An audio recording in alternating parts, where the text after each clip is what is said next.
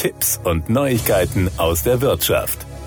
Neues Jahr, neue Regeln. Das ist kurz gesagt, was uns Bürger im neuen Jahr erwartet. Wer sich allerdings auf Entlastungen freut, kann bitter enttäuscht werden und bei dem aktuellen Hickhack der Ampelregierung kann am Abend schon Makulatur sein, was morgens verkündet wurde. Und am nächsten Morgen nimmt man möglicherweise die Änderungen vom Abend wieder zurück. Also, alles das, was Sie nun nachfolgend hören, ist ausdrücklich mit dem Begriff vermutlich oder eventuell versehen. So wie die Lottozahl noch immer ohne Gewähr verkündet werden. Also nehmen Sie bitte für Änderungen weder uns in Haftung noch die Targobank, von der einige der nachfolgenden Tipps stammen.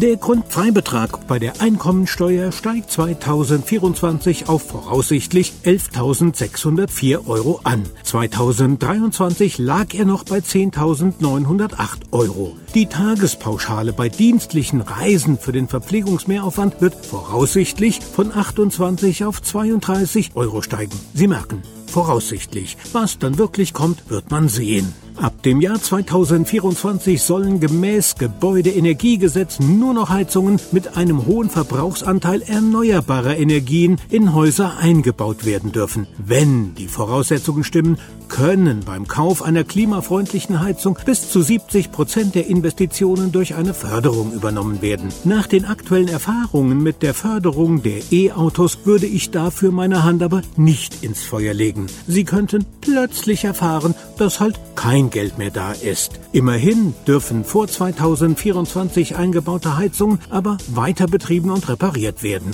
Immerhin. Nach dem 1. Januar 2024 eingebaute Öl- und Gasheizungen müssen aber ab 2029 Zug um Zug mehr klimaneutrales Gas oder Öl verwenden. Zumindest ist das in dem Moment so, wo der Text für diesen Beitrag geschrieben wurde. Übrigens ist aktuell auch noch die Rede davon, dass Rentnerinnen und Rentner am 1. Juli 2024 mit einer Rentenerhöhung um 3,5 Prozent rechnen können. Es kann allerdings auch sein, dass sie sich verrechnen, denn soeben hat die Ampelregierung beschlossen, den Rentenzuschuss nicht nur um 600 Millionen Euro einzudampfen. Dieser Betrag wird nun verdoppelt. Genaue Werte zur Berechnung der Rentenanpassungshöhe liegen ohnehin erst im März 2024 vor. Da kann die Ampel ja noch zigmal ihre Meinung ändern.